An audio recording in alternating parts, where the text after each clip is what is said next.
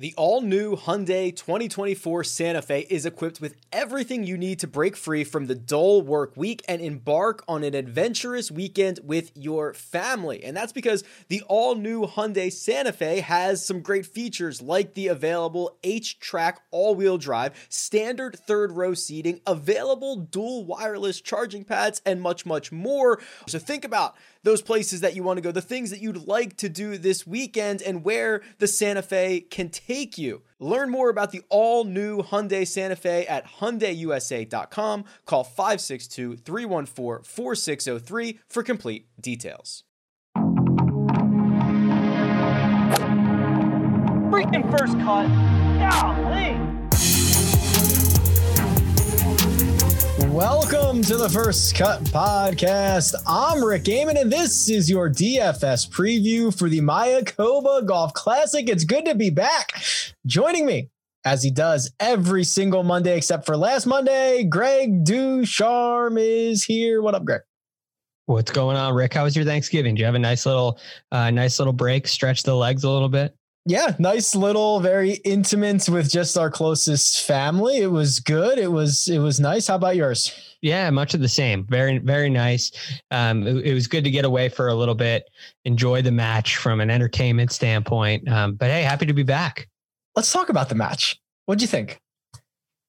Um, well, I think this may be a day for a, a longer discussion, but I think it needs. I, I think it's clear that it needs a little more.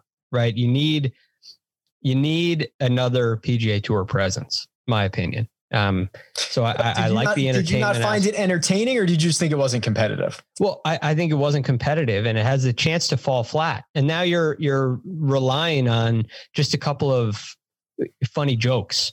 And so, do we want to? Is what you really want to do on a Friday after Thanksgiving? Is do you really want to watch guys just kind of having a, a laugh? I mean, it turns into almost like your entertainment is is comedy but it, you're there for golf. So there's this strange kind of balance between entertainment and and actual play that we got in the match too. And that kind of fell flat a little bit in my opinion in the match three. Um, but that being said I, I think there's real potential here. It's just you got to get you got to get another PGA Tour player who's entertaining and and can play. Those, these are the two reasons you watch something, right? It's for eh, to um to enjoy the talents of a of a PGA Tour player, players who are the best in the world, and at the same time uh, get it get a little laugh out of it. So I, I think they need a little more, but but overall, I thought it was it was pretty good. I thought it was pretty great. Uh, Producer Jacob knows where I was going with this segment, so I could just tell him that was the e- like the easiest bet I've ever made and ever sweat was yeah. Phil Mickelson and Charles Barkley, and they just steamroll these guys. Yeah, it's unbelievable. I know, and they got into their strategy right away after they won the second hole. All of a sudden, they were off and running, and they could let Mickel. Uh, it, it just it became so much easier because Barkley was good he was really good. So it was wise by you. And when you break rules, like you don't bet against Phil Mickelson with three amateurs, and we talked about that. You don't you don't do that. But if you do, well, you paid a price for it. So I I, I hope you cashed in nicely, my friend. Oh, it was beautiful. Uh, That's why right. you loved it. Yeah, of course. It was the best yeah. thing ever. Let's let's talk Mayakoba, but before we jump into that, as always, the best way to support the show, leave a five-star rating and review on Apple Pods. It would be much appreciated. Uh, additionally, I can see Charlie's in the chat. I can see Tokyo Swans in the chat. If there's any questions, now would be a good time to drop it, and I'll get to as many as I can when they make sense. Greg, Mayakoba Golf Classic. We are now up to, I believe, 132 players in this field because we have some Monday qualifiers. El Camaleón Golf Club has played host to this event every single year in its existence. It's a 7,100 yard par 71 with Paspalum greens. Um, I like this event. This is this is like a low key. This is an interesting course, right? There's going to be some holes that look feel like you're in the jungle, some that feel like you're in the on the beach. I think like I just remember this being a very aesthetically pleasing. Yeah, it's a nice little journey through. Uh, I've I've always liked the golf course. Um, the the list of past champions is quite interesting. I want to get your thoughts on this. You have guys like Brendon Todd, Matt Kuchar, Patton Kizzire, Pat Perez, Graham McDowell. Um, going back a couple of years, Brian Gay, Mark Wilson, Fred Funk, Right, some runners up that you have: Joe Durant, one of the most accurate hitters of of all time. Russell Knox, Gary Woodland. Um, you have Carlos Ortiz last year, Vaughn Taylor. These are these they seem to be accurate hitters. Are you thinking driving accuracy is going to be really important? Yeah, so I I run the numbers on this as I do every week. I compare every PGA Tour stat uh, to the results of every tournament. We have great history here because it has been uh, held at the same course for like, I don't know, 12 years or whatever it is. So there's great history. And uh, the most important stat that I got was driving accuracy. And you can, you can see that laid out in the winners and other guys who have had success here. Also, there were only three other courses on the PGA Tour where accuracy was more important. So we're talking like this is a big time hit the ball on the fairway. It's not a very long course. Um, you know, be on the correct side of the fairway and then and then kind of work it out from there. So yeah, I, you got to be in the short grass is is seemingly the way to to find success around here. And, it's a rare, it's rare on the PGA Tour where you find that. Correct. I mean, you, you could make an argument that driving accuracy um, in terms of fairway percentage, I guess FIR is probably the best way to put it. That statistic is maybe the most useless statistic on the PGA Tour except for this week, um, maybe a couple, a handful of other weeks. But it, it looks like it'll really be something um, that could be a telling sign uh, heading into these four days. Yeah, there's very few weeks where uh, accuracy outweighs uh, distance and this right. is one of them. There's like so there's like unique. six of them a year. Yeah. Um, all right, let's jump into this ten thousand dollar range. Five golfers. Justin Thomas leads the way, eleven thousand four hundred. Brooks Koepka flat eleven. Tony Finau 10-7. Daniel Berger 10-4. Harris English at 10-1. Uh, Justin Thomas is your betting favorite. He's six and a half to one to win this golf tournament. Uh, I have a couple other question marks for some of these guys in the top you know, in the 10K range, but there, there's there's no question mark about JT, right? I mean, he's like clearly the best player in this field. Yeah, he is. Um, but but the the course setup, what this course asks for, may not fit him the way it uh, course typically does. And the reason for that, Rick, we've been talking about this for the past little bit. Yes. He can get a little uh, inaccurate, a little wayward off the tee. And what's the penalty going to be like on this golf course if you're if you're spraying the ball? And it's not that he just misses fairways because he is a long hitter, and the longer you are, the the fewer fairways you're going to hit. But he hits errant shots. And depending on when they happen, I mean, th- that's been the thing that has cost him victories. It's cost him holding trophies the past couple of weeks.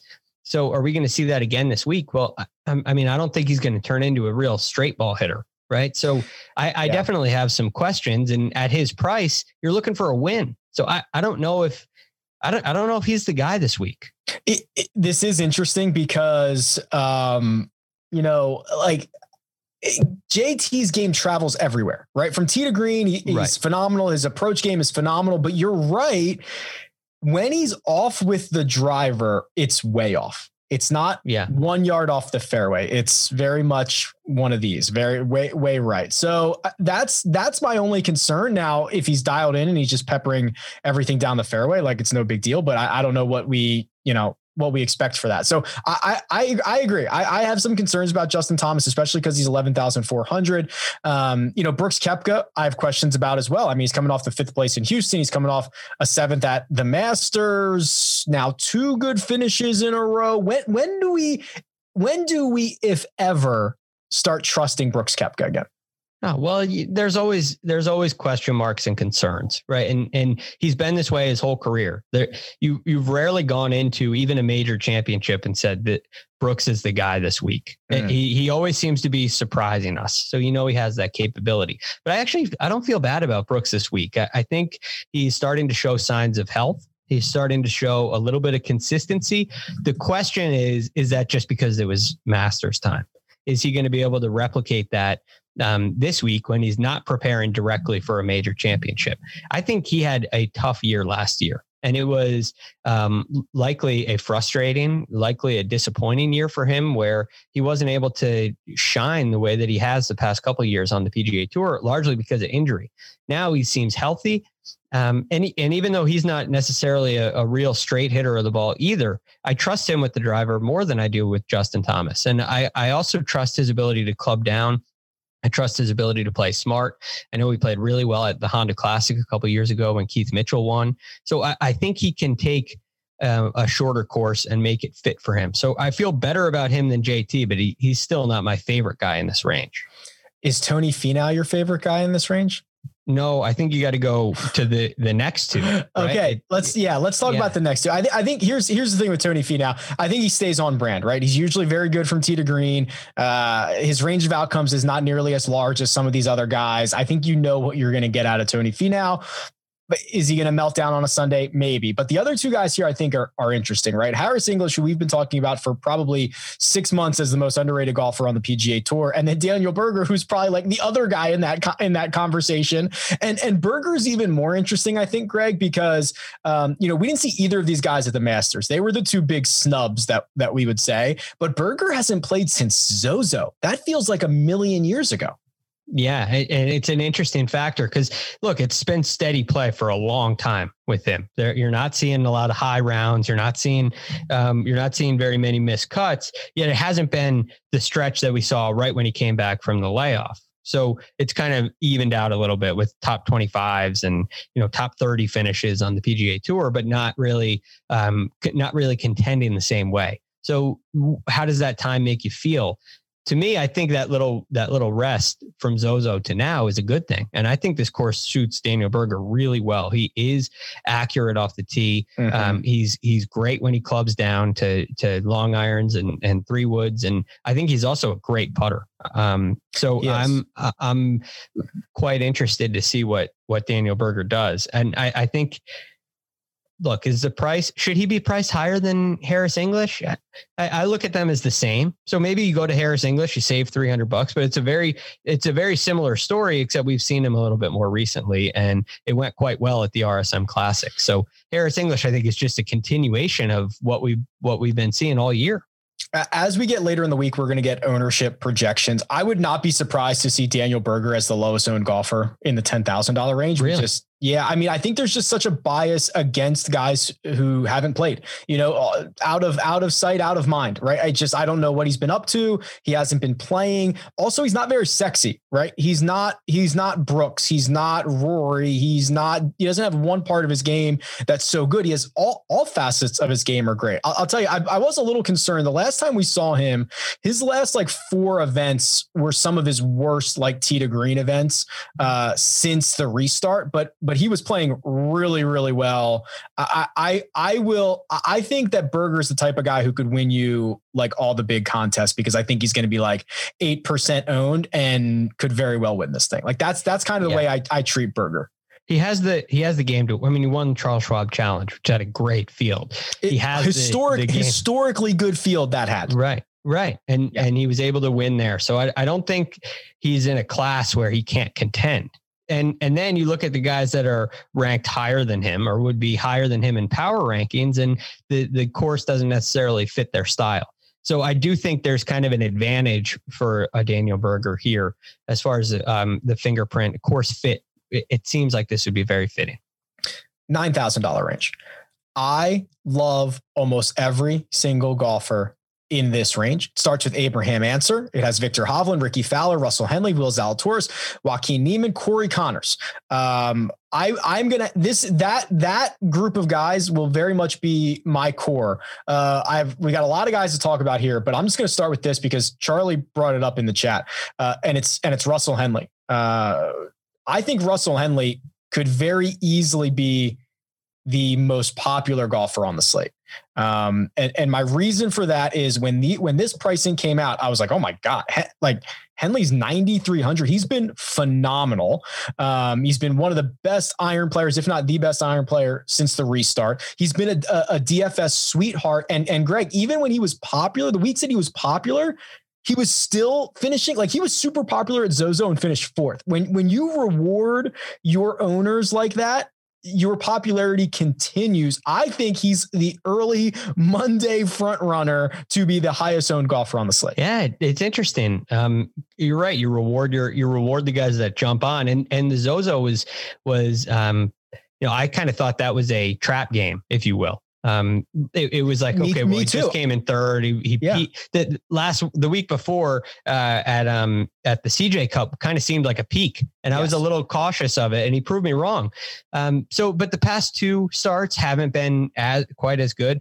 The Houston Open, he was 29th, um, and then at um at the RSM, I think he was like tied 35th or somewhere somewhere in there. 30th. So look, it's been fine. It's it's not a sign of like something's gone completely wrong, but I don't think he's as hot as he once was. So uh, I, I like Russell Henley here, but hearing the the fact that you think he's going to be so popular, I'm probably staying away. Honestly, I feel like he's trending in the wrong direction. It- It's not ruling him out. I don't think anything's broken. I just he, he- the trend doesn't seem to be going the way that I, I really like. All right, here, here's the guy who's going to win the golf tournament. You ready for this? Abraham Ancer. Abraham Ancer. Yeah, yeah. that's it. We don't, do, we have to, perfectly. do we have to say any more? It's it's Abe Ancer. Dude, this I'm so excited for this. Um, all right, here here's a great stat by the way. Uh, be, uh, highest ranked or lowest ranked player in the world who has not won on the PGA Tour or the European Tour. He he's 22nd in the world, which you could look at and say, well, he doesn't win, or you can look at it and say the fact that you can even get to 22 in the world without the benefit of a win means you are consistently playing well everywhere, deep fields, it doesn't matter. And that's true with what Ancer's been doing. Uh, and and we we've been talking about this since President's Cup. We've been talking about this since December. The dude is an absolute competitor. Uh, he's a perfect fit for El Camaleón, where accuracy uh, trumps distance, and he's played well here. Ninth three years ago, twenty first two years ago, eighth last year. This would be not not only do the stats, do the course fit, does everything line up for this, but the narrative of him being able to get his first win in Mexico, holding dual citizenship, like, come on, let's go, Abe. Ancer, come Yeah. on. I almost it almost leads me as you as you run through all that, it leads me to believe he's going to be very popular. Yeah, he might be. But I don't know if I want to miss out on that because it, it it's all too perfect.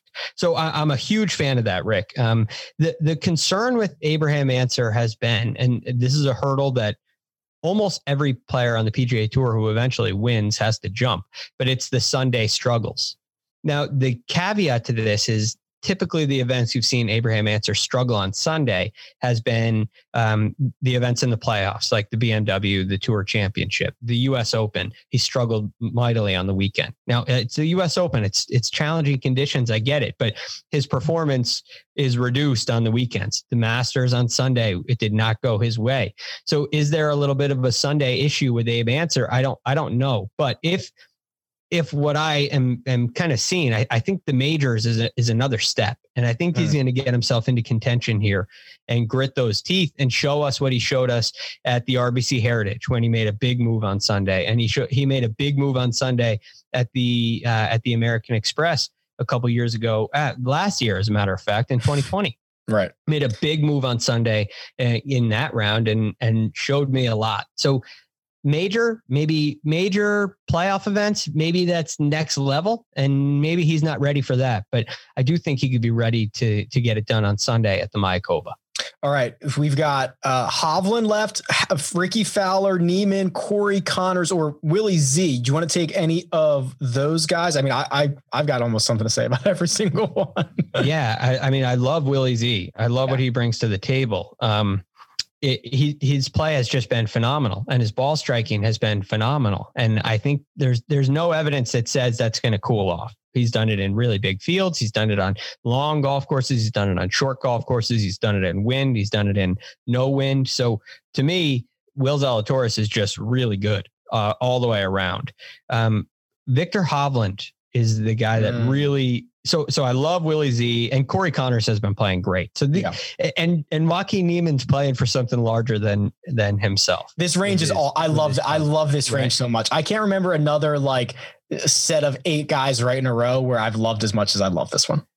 So that always leads me to the question: Would you ever skip the 10k plus and try to get a couple of these guys? Yeah, this week I might. I- it feels it kind of feels like that. These this is the range where all the course fit matches, and maybe the name brand uh, is down a little bit, but recent form in this range is great. Uh, course history is pretty good in this range as well, Yeah. um, and and um, and course fit is perfect. So uh, like it it checks all the boxes in this range. So uh, that's a strategy I'm very strongly considering. So who would be uh, behind Abraham Ancer Who I'm with you. I think he's the guy this week. Who would be the next guy? I, I'd probably I want to say Will Zalatoris, but Corey Conners would be would be right there. Yeah, or I think I mean you were walking down the Hovland path, and I kind of cut you off. That's my bad. I mean we can uh, the the Hovland stuff's really interesting, right? I mean he's this, this has been the most quiet stretch of great golf that I can remember, right? I mean, he's got four top 15 finishes in his last five starts. And yep. I don't know if we've spent a minute's worth of oxygen on him at any point. You know what I mean? Um, here's the big thing. So I was doing the math today. What is what would you describe or what would Viktor Hovland describe as his as his weakness in his game? Uh, I would say short game. Short game. It's 100% yeah. short game. He won um, uh, Puerto Rico, and he said, and I quote, "My chipping sucks." Right, like right. out of his right. Guys, the it best. was bad. It was it really was, bad. It was terrible. Okay, so only 16 rounds this year, so we've got a really small sample size, but he has improved his around the green game by point six two strokes per round, over a half a stroke per round, which to put that into perspective, Greg takes him from a bottom 50 player on the PGA Tour to a top 50 player on wow. the PGA Tour. So if if he's plugging the leak in the worst part of his game, watch out because uh, I mean, from from to get you to the green, he's great. If he can fix the short game stuff, I, I really I really like this, and and it doesn't it doesn't hurt that um, you know we only get Paz Paspalum greens like three times a year, and uh, Hovland's won on one of them at the Puerto Rico right. Open. So right. they I, tend I like to be a little more benign. They tend to not be as Paspalum greens. You got to understand it's a little bit of a thicker blade of grass, so it, it tends to get a little sticky. They can roll really nicely, but it, it, they don't tend to. They tend not to have the I call it like a trickle effect, like you see at uh, Winged Foot or Augusta National, many of the courses on the PGA Tour, where the ball looks like it's going to stop at you know, a foot, foot and a half away from the hole and it just trickles. And next thing you know, it's six feet away. Mm. You don't tend to see that um, at a, at a venue like this. So it makes short game a little bit easier. Uh, it, it tends to make the putting a little easy, a little more benign for the most part. Um, now you got to hit solid putts because there can be a little grain. You get it offline early, it can it can get away from you. But there's less swing to the putts. There's less um, th- there's less going on in the short shot. So I do think that benefits Hovland. It's great to hear because you watch him over a chip or a pitch, and there's a little bit of nervousness just watching. Oh oh boy, what are we going to get here? oh and when boy. it's clean contact, you you kind of exhale, and even if it's eight feet away, you're fine. It's great. He didn't. He didn't. You feel like he might blade it into the bunker. So yeah. it's great to hear that he's improved that much. Um, Greg, I played Torrey Pines yesterday. I saw. Oh my god, is that place just the best? Like, can you just tell me a little bit about the the scorekeeping method here? I, that's not my that's not my handwriting. I don't keep I don't keep it like that. But okay. the way that the scorecard was kept was uh, relative to par, which I would never do. So a bogey is a one on the scorecard, and a double is a two. A birdie is a minus one. I guess it makes it easier to add up. But man, it it looks it looks ugly, right? That's no way to yeah. do it. No, no, no, no. If you're gonna do, if you want to just keep track of over under par, what I like to do is leave pars blank you just draw a circle when mm. you make a birdie. You draw a square when you make a, a bogey. Um, now, if, shout if out to my playing with a group where you might be making a couple triples, that gets a little messy. Yeah. But if you're playing with some guys that are around par, you can do the circle square. Map. But you got to just write in the numbers. I mean, just write write in the real numbers. That's that's my buddy Rick who might be listening to this. So sorry, sorry, Rick, you're you're in big trouble. Um, yeah, it was. I it had was, to bring it up. Rick. It was phenomenal. I'll uh, I'll have I'll send you a swing. I, I got I got big issues. But anyway, um, all right, let's let's rank these uh, I mean, the, the, the 9K range we talked about every golfer. So I liked where you were going about ranking these guys. So let's let's keep ownership out of it. Let's just say, okay, you know, like uh, in a vacuum, here are my top three guys in this range. Where do you think you're heading here? Uh, well, see, pricing's interesting too because yeah. I, I think I would say I'll I'll do this. Ancer. Zalatoris, mm. I'm gonna go. I'm gonna go all the way down to Conners, and wow. then I'm gonna go Hovland, and then I'm gonna go Niemann, Henley, Fowler.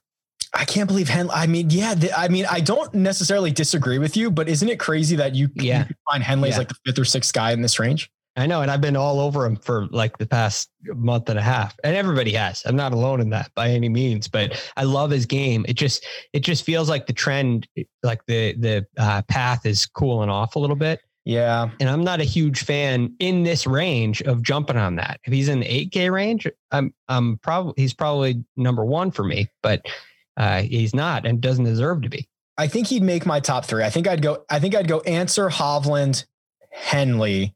Uh, Conners is interesting. Those four uh, top 25s in a row, three of them It's being top great. 10s.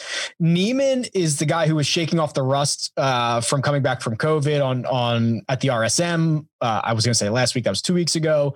Uh, shot some of his better rounds on Sunday, which I always like to see. I mean, this is just, it's just chalk filled. I mean, I, I can't, Yeah, it's a hard rank. It's hard to rank. They all look so good, and I I think they're all gonna gonna play really well. So I don't think you can go wrong. Um, but I I will say this: Corey Conners to me on greens like this, where the weakest area of his game is putting, the way he's hitting it right Mhm. now, uh, I mean it it it looks really good. that's interesting. That's a good point. I Um, just think it's a little easier. It's important. So you got to make putts. It's still important. It, putting will be a factor. I just think it it kind of levels the playing field on the greens a little bit. So we'll see. We're going to get into some value here. We're going to go to the 8K range next, but first, we're going to take a quick break and hear a word from our partners. Did you know that more than 75% of Americans will experience foot pain in their lifetime, but only 10% will seek out a solution for that pain? Those numbers do not add up to me, and I know it can be confusing the biomechanics of the foot, the bones, the muscles, everything in between, but solving foot pain is simple, and that's where Superfeet comes into play. These Superfeet insoles go into your shoes, give your feet comfort and support where they need it the most, and redistribute the forces that reduce both stress and strain through your entire body, not just your feet. Insoles have been uh, phenomenal for me uh, personally, and they are clinically proven to decrease fatigue, reduce injury, and improve comfort. I can attest to that myself, especially when walking uh, a lot of golf holes that I play. So if you feel good, you play good, you look good, everything works out from there and it starts from the bottom up. Visit superfeet.com and enter promo code FIRST at checkout for 15% off your first order plus free shipping. Take your business further with the smart and flexible American Express Business Gold Card. You can earn four times points on your top two eligible spending categories every month, like transit, U.S. restaurants, and gas stations. That's the powerful backing of American Express. Four times points on up to $150,000 in purchases per year. Terms apply. Learn more at americanexpress.com slash business gold card. And we're back. $8,000 range. Carlos Ortiz leads the way. By the way, Carlos Ortiz won the last time he played golf, which Yeah. is crazy. and it goes, Oh. it goes down to uh, the the flat 8,000 Joel Dahmen, Patton Kizzire. So this, uh, after we raved about the 9K range, for me, this one's all right. There's a couple of guys that I that I think are of note, but uh, who who who stands out to you here, Greg, as someone that you might be you might be interested in? Carlos Ortiz, I looked at this the first time and I said, man, this is interesting because he's playing, he's playing pretty well. What did he do? Reese? Oh, wait, he won. He won. yeah. It's like the most forgotten win on tour this year because DJ was right there. The DJ wins the Masters. It was, it was, it was crazy. Um, so yeah, you know why it was forgotten? Because the second that the putt dropped, Kyle Porter tweeted out, "It's Masters Week." The second that putt, I don't even know if he fi- did he even file an article like for for Houston. he was literally over it the second the putt dropped. DJ just came in second. I think he's going to do really well at Augusta, uh, right? yeah, that was the headline.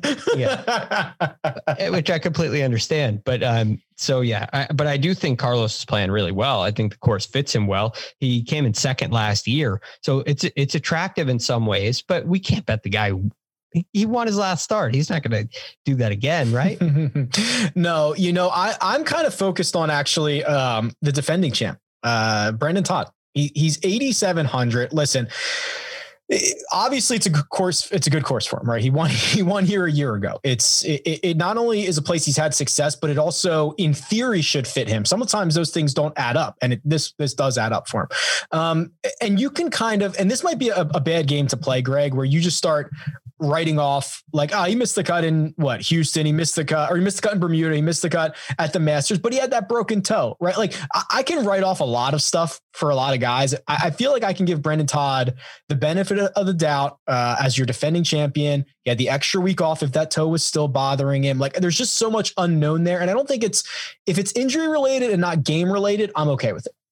Well, his biggest focus, I've had a chance to speak with him a couple of times. His his focus is accuracy, right? Being accurate with irons, um, being accurate off the tee. He believes that that's the strength of his game and the most important key to success. So, uh, from a um, you know a, a, course fit perspective, this fits quite well. Obviously, mm-hmm. he's a defending champ.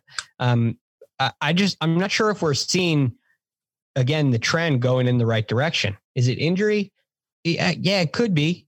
Could be. I mean, he played the week right after. I'm not sure if that was the right move. If maybe he should have taken some time off. But I guess when he did he? When did he hurt it? Did we? Do we know when it actually happened? I feel like it, I heard it about happened, it two weeks later. It happened like the Tuesday before um, the Zozo. I want to okay. say it was the Tuesday before, so it was re- in really close proximity. He got it checked out, had to ice it a little bit, yeah. and it, that that's going to throw you off your your practice routine. So it it, it does explain some of the challenges. Um, and again, you're looking at, at a, a, course like um like Shadow Creek. It was really mm. long. I mean, he played yeah. like 7,500 yards the first day, and he shot 77. So I, that's like my mind went to okay, the day the course played the longest, he struggled the most. But then you add the toe into the mix. It's like okay, well, he also had a broken toe. So that maybe had a, a, played a role in it.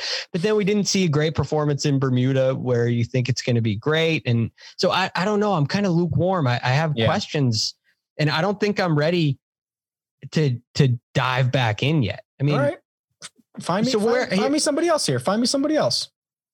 Uh, this is one I'm I'm just curious to get your thoughts on. It's Billy sure. Horschel.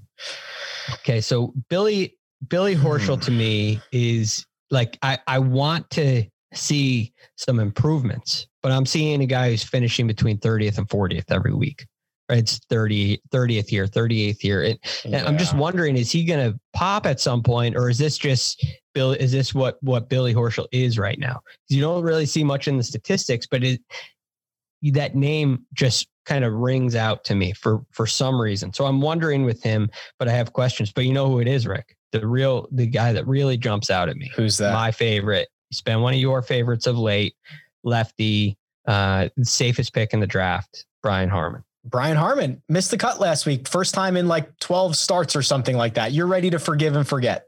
Do you, don't you think that's a great sign? It's like the streak is over. He, he he's free now. Um, it yeah, we said up. that about okay. You know, you know what Morikawa missed the cut and then he won.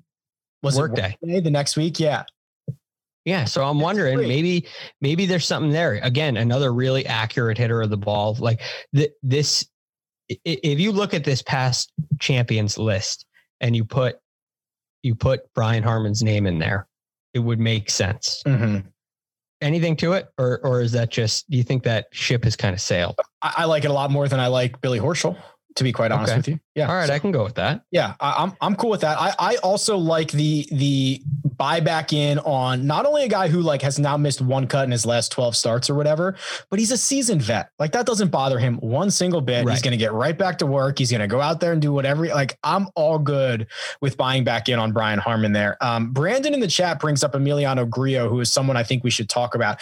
Yeah average finish at this event 18.8 best average finish of anyone who has played at least three times. So grillo's gone 10th 9th 15th 41st brandon uh harkens back to a point that you brought up greg which is um the, the putting which is clearly the issue. Like grillo stays on brand.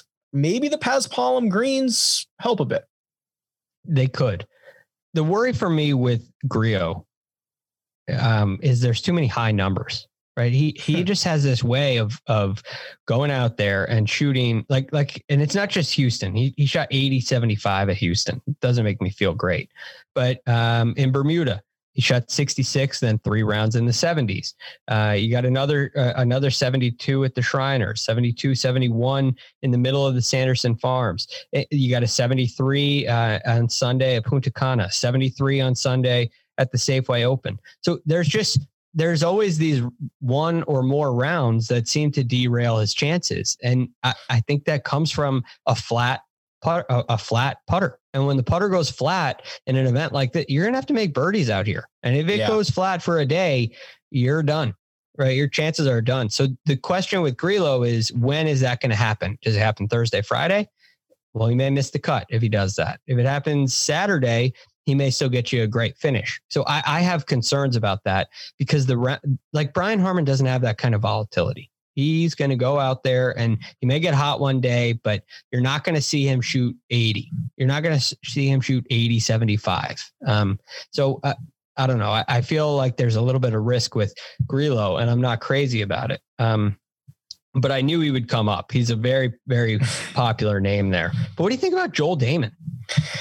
You know, he was. Do you remember before the shutdown? He was just like him and Max Homa were great.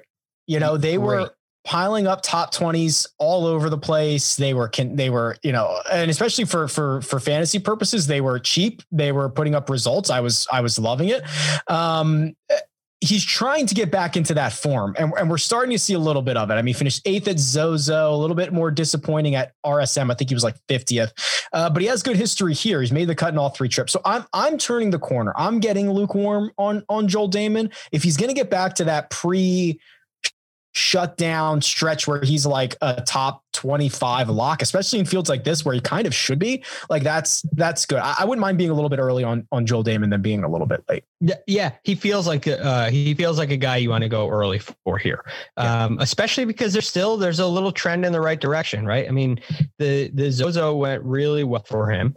Um, hang on one second. Just yeah, yeah. RSM was a downtick as you said, but the Zozo has me feeling really, really good about it. And I like how many fairways he hits. He hits almost sixty eight percent of his fairways, which is um, inside the top fifty on the PGA Tour. Uh, and he also hits a lot of greens, um, nearly seventy one percent of his greens. So those those things kind of make me feel like it's a Joel Dahmen kind of a fit. And I like the price. I think the results at the RSM give him this price. So I think that was kind of a hiccup in the road of a guy who's getting ready to get back on the right track. We're going to jump down to the 7K range. There was a couple of uh, just like random guys commented in the chat. I mean, Sebastian Munoz, uh, we both like, but he doesn't hit a, he doesn't hit a lot of fairways, which is yeah. kind of concerning around here. Yeah, he, he's like outside of the top 90th 90 in in both the last two years in in in driving accuracy. And then Charles Howell the third was the other guy that's just like I think he's fine. I just don't like I, I think his upside's pretty capped. I I don't I don't think he's, I don't think he like rarely ever wins this golf tournament. You know what I mean? If you need a really safe play and just a guy, like if you're taking a lot of risks in your lineup and you just feel like you need, I, an anchor is probably the wrong word, but you need a cut maker, then I think Charles Howell the third would be a great play. Um, but I agree. I think the win equity is really low. I, I prefer Joel Dahmen to, to either of those players. 7K range. Alex Noren, Scott Piercy lead it off at 7,900. It goes all the way down to a handful of guys at 7,000, including Bryce Garnett, Camilo Villegas, Harry Higgs, Henrik Norlander, Patrick Rodgers. Uh, a couple of names here for me, Greg. Uh, HV3, 7800 so this is so weird. Since uh, the start of 2021 season uh, no, I, am pretty sure hv3 has been the best guy in the in the entire field in, in strokes gained tee to green. It just doesn't feel like it because he's kind of done it in a weird way. He went 13th missed cut 15th missed cut and then you look at his results in mayakoba and it was fifth missed cut sixth 58. So I mean, if you're just playing the every other trend, like he's gonna he's gonna finish third this week. Like that's what he's that's what he's going to do. Um, I'm surprised he's this volatile for how good his tee to green is. Yeah, it is. It, it's disappointing. Honestly, yeah. I mean, I, I I don't like to come down hard on players, but I I feel like where where Joel Dahmen I feel like is where he belongs. Like he's he's giving us what we expect to see from him with Harold Varner the third, I feel like it's an underperformance because his talent is so high, and we've seen this inconsistency that I, I felt heading into this season, I felt like this was a time where he could really um, kind of come out of a shell and become a steady, consistent force on the PGA Tour. But that hasn't been the case, right? It's been that inconsistent volatility. And I don't like playing the every other game. I mean, I, I, I the pattern is nice, it's attractive, it looks great, but those things always have a, a, way of ending the week that I decide to jump on the pattern bandwagon. So, yep. uh, yeah, I'm I'm a little cautious about that one.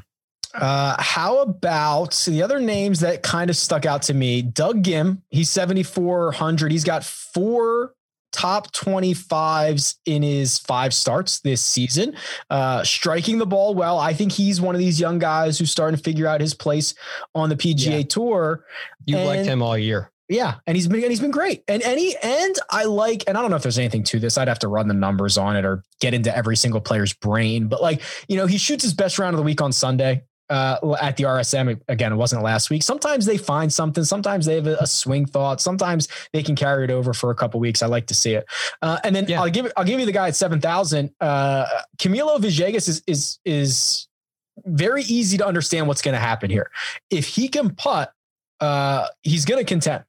Now, that might be a big ask for a guy who has been very, very terrible putting outside of the RSM, but his ball striking's been phenomenal this season. It is just a matter of if he's going to be the worst putter on the tour, which is essentially what he was this season before the RSM, or if he's going to gain one stroke and he's going to put himself on the first page of the leaderboard.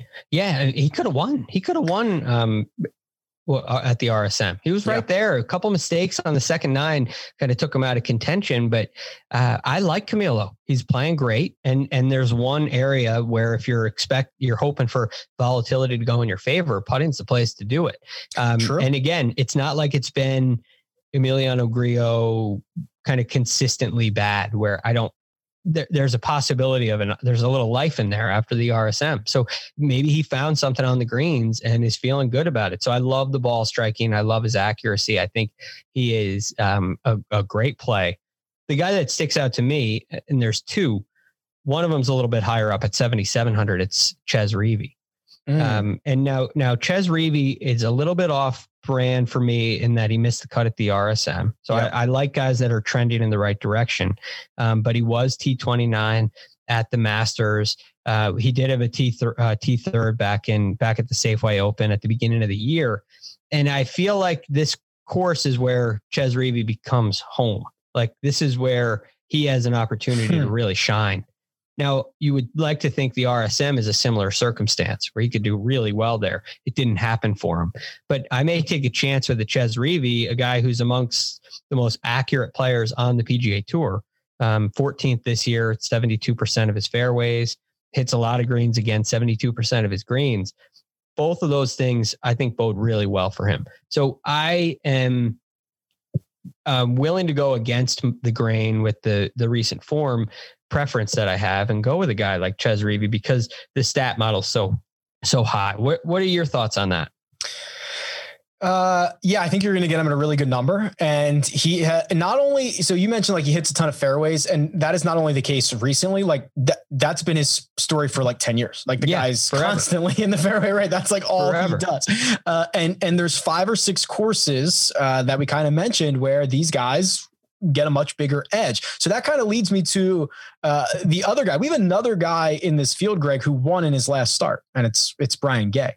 Uh, you know, he wins Bermuda, and and I have a feeling this is what I'm afraid people are going to do, and I I don't know if this is going to happen. Where it's like, oh, well, this is one of the five or six courses that Brian Gay can contend at because it's short and you got to be in the fairway. But like, I, I got to tell you, Brian Gay is entering like Jim Herman range of just like popping up crazily once every 25 starts. I mean, he's I don't I don't know what to do with him. I love the, the guy, right? What's great the, what's putter. The, what's the evidence he's going to put it together for another week? I mean, in his last 20 starts, 20 starts, he has one one top 25. Happens to be a win.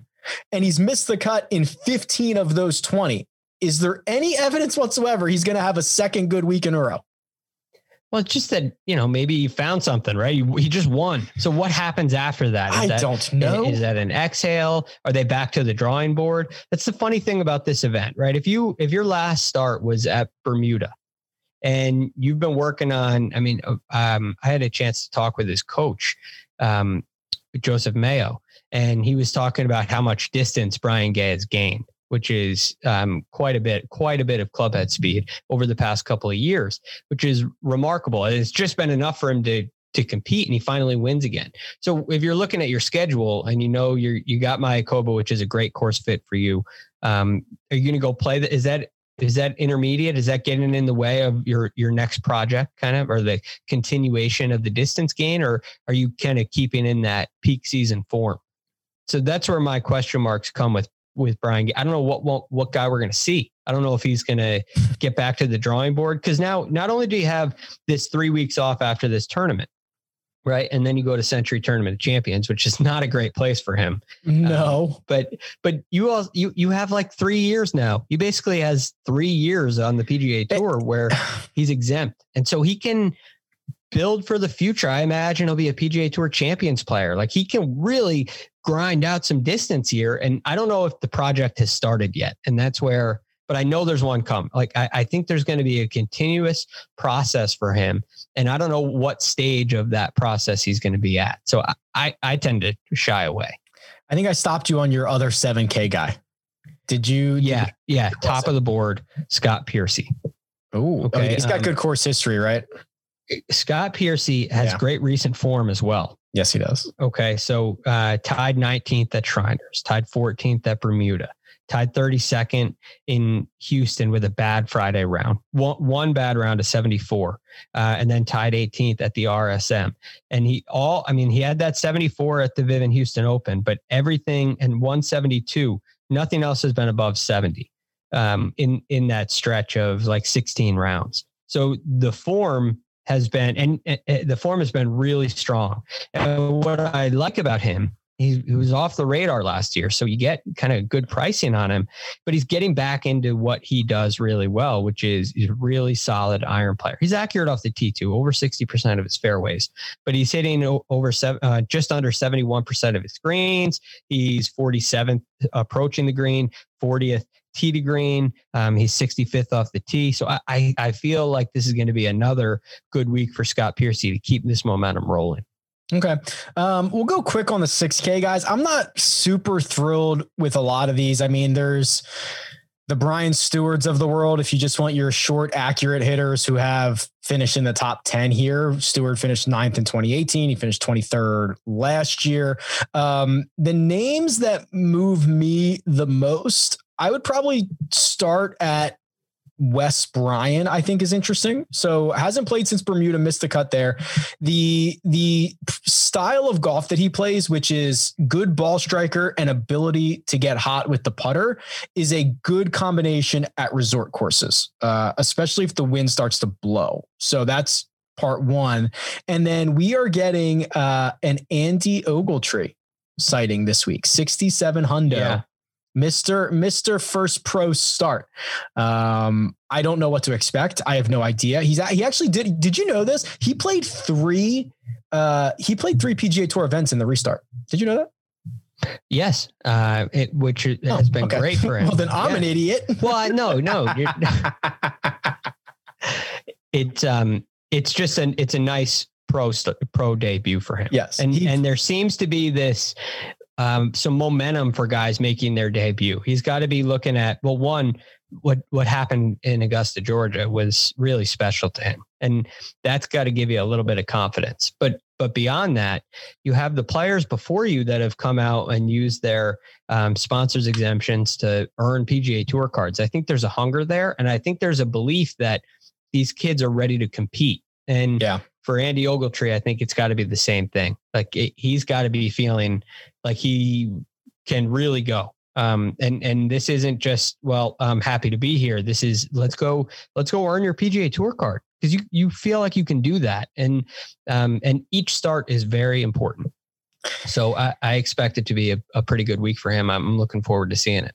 He, yeah, so so am I. Um, so I think this kind of goes into what you were mentioning earlier, which is like if I'm staying away from the 10K range, I'm not sure yes. how deep I have to go down here, but you're exactly right. But if I do, I mean, is there anybody that you're have any level of confidence? Well, I like the Wesley Bryan thing because it's saying, "Hey, let's uh if you're gonna go if you're gonna go down, let's go way down." The other guy that I, I guess I I I don't know. There are two players that peak my. They kind of make me raise my eyebrows. Chris uh, Kristoffer Ventura. Yeah. The form just hasn't been great. So you know you're going to be missing something when it comes down when it, when it gets down to this range. But I feel like he I, I, feel like his game should do pretty well. He's a great putter, which I like. Um, he's pretty good off the tee, more heavily weighted towards distance. But I, I just feel like there's some pretty good talent there. The other guy, and this is purely on on fingerprint and style of play, is Brendan Steele. But again, the form hasn't been great for him. But he's Brendan Steele in his career has been an excellent driver of the ball cool, like a, a, really, really solid driver of the ball. And it hasn't really shown up this year, but he he is hitting 63% of his fairways, which is 82nd, which is is actually pretty good, especially because he averages 300 yards off the tee. And he hits mm-hmm. a lot of greens, 70% of his greens. He's just a, another one of these guys that is struggling on the greens. So pass pal, is it gonna is it gonna work? I I don't know, but they pique my interest just a little bit. But I I, I do kind of like the Wesley Bryan um, volatility that you're going with down there. Here, here's here's uh, the, the, the comparison I'll I'll leave us with because I think there, this this name came up in the chat and, and I think this is a good example and kind of the same way Wesley Bryan is, is, is Cam Percy right? Cam Percy's game is approach and putting. I think if you're going to find uh, uh, types of profiles that pop it's that profile and you see it. You know he finished eighth in Punta Cana 26th in Bermuda. He misses a lot of cuts but like that's the profile of guys that pop compared to a Hank Lebioda for example who's like like a short game specialist. That that's it's right. just harder to pop that way. When you like, what do you got? Right. Like, you got to like chip in or whatever. Like it's just it's just harder. And and and I think when you're down in this range. Uh, we're throwing a lot of darts. You should be looking for guys that profile well. That if everything goes right for them, there's a top ten in there somewhere. Right. Well, and that's part of the challenge because a lot of these guys are shorter hitters. Like the profiles of shorter hitters accurate hitters. Yeah. Tend not to pop very much. So when i get into this range I, a lot of what i'm looking for is guys that hit a lot of greens because it just leads you to believe that hey they, they can get hot with a putter and they can give themselves a lot of opportunities. And it likely typically guys that hit a lot of greens are somewhat accurate off the tee um, they're at least not hitting it into the woods very often. So that's something that I look at down in this range is, is greens of regulation. But I mean, again, if you're throwing darts like Brendan Steele, they got to be above that 70% mark, um, in my opinion. Greg DuCharme, glad to be back at it again with you, my man. We're gonna we're gonna have plenty of stuff coming, right? This is this is not the end yeah. of the first cut uh, until January. We're gonna pretty plenty of good stuff coming. Absolutely. And I can't wait for all of it. These are, we've had all these conversations kind of billow up and, oh, that's a conversation for a different day. right. But with our schedule and with the PGA Tour schedule, that, that different day doesn't come around very often, but the time's finally here. So, um, uh, I'm, I'm looking forward to some of these, these conversations we'll get to have. I hope we've been taking notes on all the things that we're like, oh, this is a bigger conversation for the off season. Hopefully we've been taking notes on that. Um, Megapod mega preview pod back tomorrow. That's Tuesday uh, for the Mayakoba Classic. Greg DuCharme is available for all your tweets at the real GFD. Send him all your fun stuff. You can find me at Rick Run Good. This has been the first cut. Catch you next time.